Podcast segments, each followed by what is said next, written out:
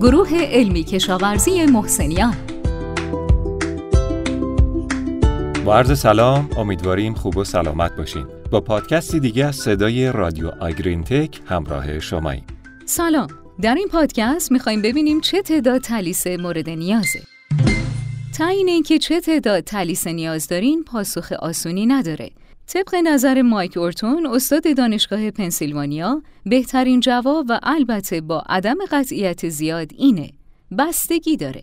این پادکست از سخنرانی اخیر آقای اورتون در کنفرانس دانشگاه ویسکانسین تهیه شده که دعوت می‌کنیم شنونده اون باشیم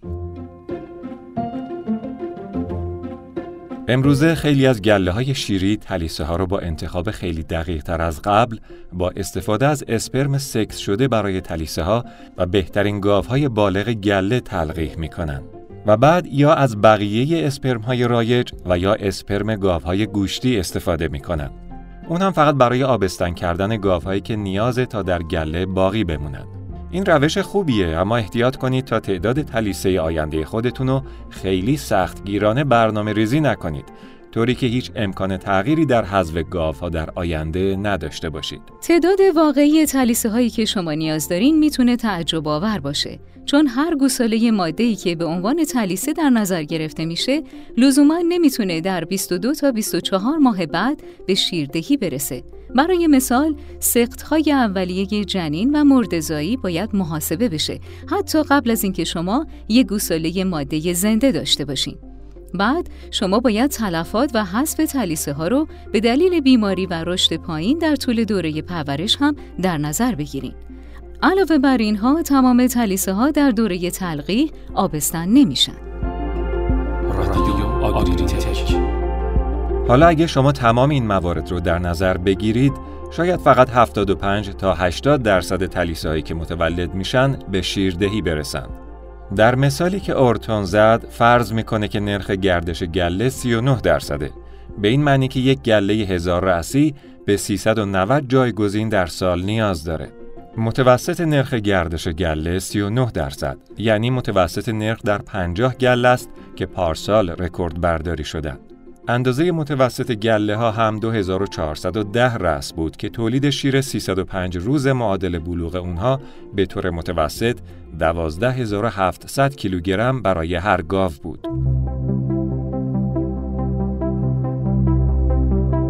با توجه به نرخ ماندگاری 78 درصد برای تلیسه ها تا زایش شما به 498 تلیسه نیاز دارین تا 390 تلیسه ای که واقعا به سن زایش برسن رو داشته باشید.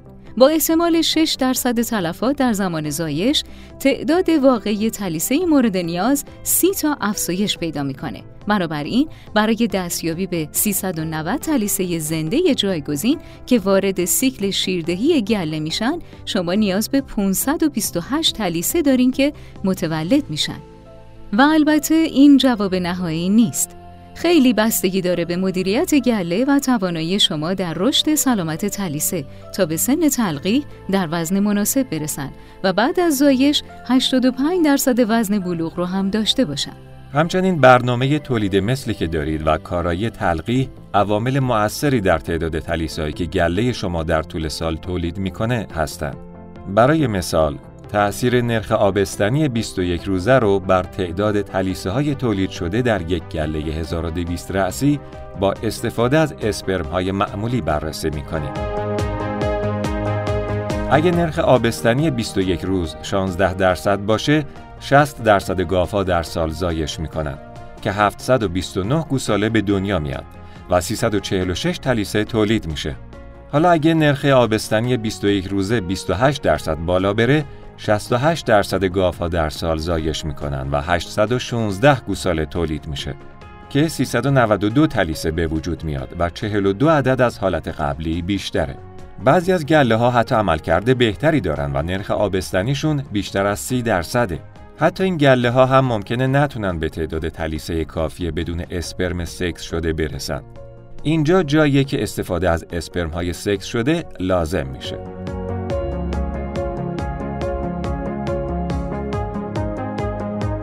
حالا سوالی که مطرح اینه که آیا شما باید هر تلیسه که زایش می‌کنه رو نگه دارین؟ حذف باید بر اساس آنالیز اقتصاد انجام بشه که چه چیزی برای سوداوری فعلی و بلند مدت گله بهتره و نه بر اساس برخی معیارهای از پیش تعیین شده. اورتون میگه زمانهایی وجود داره که تلیسه هایی رو داریم که وارد گله میشن و بسیار ارزشمندن.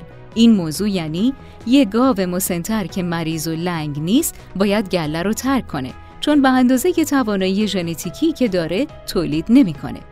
اورتون میگه در مواردی من تلیسه دارم که در حال زایمانه و واقعا به اون خوشبین نیستم. احتمالا نباید اونو به گله وارد کنم و یه گاو با سن بالاتر و خوب رو از گله خارج کنم. چیزی که این موضوع نشون میده اینه که تصمیم به حذف دام تا حدی شخصیه.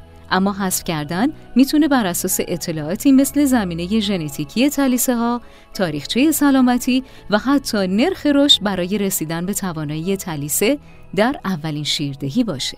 رادیو آگرین تک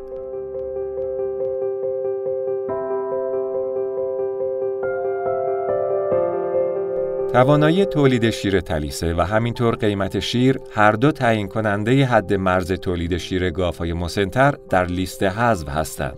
مثلا در نرخ 17 دلار برای هر 100 پوند شیر و یک تلیسه با توانایی تولید شیر 20 هزار پوند در سال، تولید شیر برای حذف گافا حدود 45 پوند در روزه. اما اگه توانایی تلیسه در تولید شیر 24 هزار پوند در سال باشه، حد تولید شیر برای حذف گاوهای شیری به 55 پوند می‌رسه. زمانی که قیمت شیر بالا و پایین میره، روش مشابهی استفاده میشه. حالا اگه قیمت شیر به 20 دلار برای هر 100 پوند افزایش پیدا کنه و تلیسه توانایی تولید 20 هزار پوند شیر در سال رو داشته باشه، تولید شیر برای حذف گاوها به 58 پوند در روز افزایش پیدا می‌کنه. پس متوجه شدیم که میزان تولید شیر برای حذف گاوها و جایگزین کردن اونها با تلیسه ها به قیمت شیر و سطح تولید تلیسه ها بستگی زیادی داره.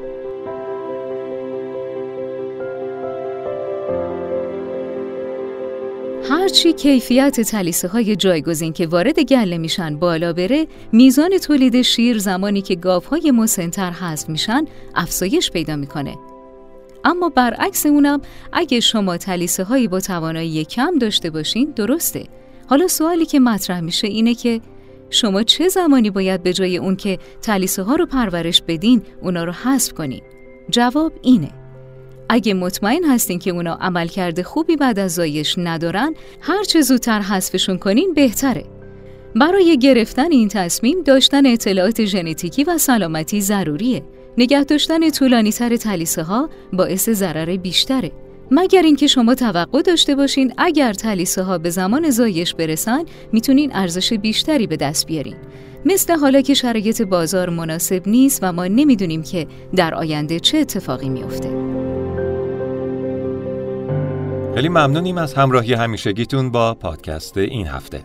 تا هفته بعد خدا نگهدارتون. خدا نگهدار.